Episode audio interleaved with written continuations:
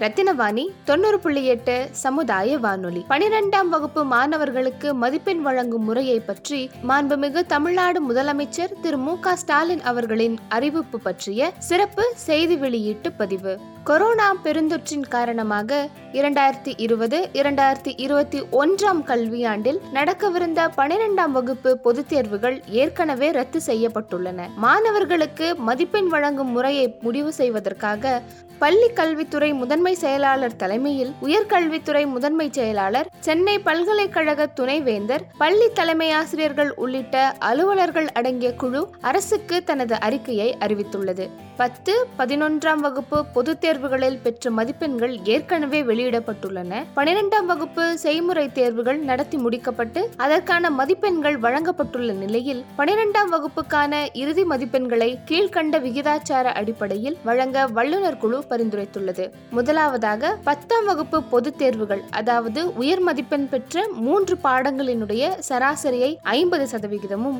இரண்டாவதாக பதினொன்றாம் வகுப்பு பொதுத் தேர்வு அதாவது ஒவ்வொரு பாடத்திலும் பெற்ற எழுத்து முறை மதிப்பெண்களை மட்டும் இருபது சதவிகிதமும். மூன்றாவதாக பனிரெண்டாம் வகுப்பு செய்முறை தேர்வுகள் எனப்படும் பிராக்டிக்கலின் மதிப்பெண்களும் அகமதிப்பீடு என்று சொல்லக்கூடிய இன்டர்னல்ஸ் என்ற தேர்வு முறையின் மதிப்பெண்களும் முப்பது சதவிகிதமும் எடுத்துக்கொள்ள வேண்டும். பனிரெண்டாம் வகுப்பில் ஒவ்வொரு பாடத்திலும் செய்முறை தேர்வு இருபது மதிப்பெண்களும் மற்றும் அகமதிப்பீட்டில் பத்து மதிப்பெண்களும் என மொத்தம் முப்பதுக்கு பெற்ற மதிப்பெண் முழுவதும் கணக்கில் எடுத்துக்கொள்ளப்படும் செய்முறை தேர்வு இல்லாத பாடங்களில் அகமதிப்பீட்டில் பெற்ற மதிப்பெண் முப்பது மதிப்பெண்களுக்காக மாற்றப்பட்டு முழுவதும் கணக்கில் எடுத்துக்கொள்ளப்படும் கொரோனா பெருந்தொற்று உள்ளிட்ட பல்வேறு காரணங்களுக்காக பன்னிரெண்டாம் வகுப்பு செய்முறை தேர்வுகளில் பங்கு பெற இயலாத மாணவர்களுக்கு அவர்களின் பதினொன்றாம் வகுப்பு செய்முறை தேர்வுகளில் பெற்ற மதிப்பெண் கணக்கில் எடுத்துக்கொள்ளப்படும் பதினொன்றாம் வகுப்பு மற்றும் பனிரெண்டாம் வகுப்பு செய்முறை தேர்வுகள் இரண்டிலும் பங்கு பெற இயலாத மாணவர்களுக்கு அவர்களின் பத்தாம் வகுப்பு மற்றும் பதினொன்றாம் வகுப்பு எழுத்து தேர்வுகளின் அடிப்படையில் பனிரெண்டாம் வகுப்பு செய்முறை தேர்வு மதிப்பெண் வழங்கப்படும். கடந்த ஆண்டு பதினொன்றாம் வகுப்பு எழுத்து தேர்வில் ஏதேனும் பாடங்களில் தோல்வியடைந்திருந்தாலோ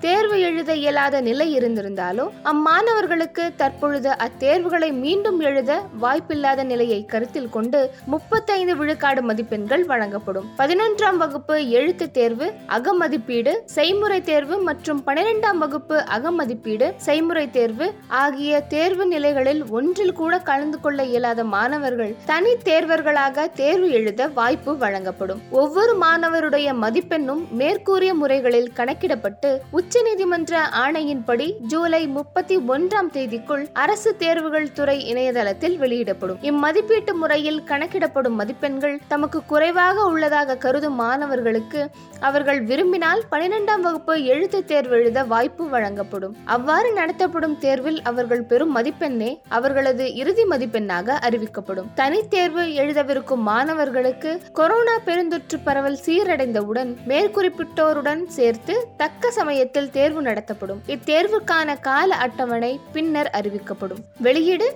இயக்குனர் செய்தி மக்கள் தொடர்புத்துறை சென்னை ஒன்பது. நீங்கள் கேட்டுக்கொண்டிருப்பது ரத்தினவாணி தொண்ணூறு புள்ளி எட்டு சமுதாய வானொலி. இது நம்ம ரேடியோ.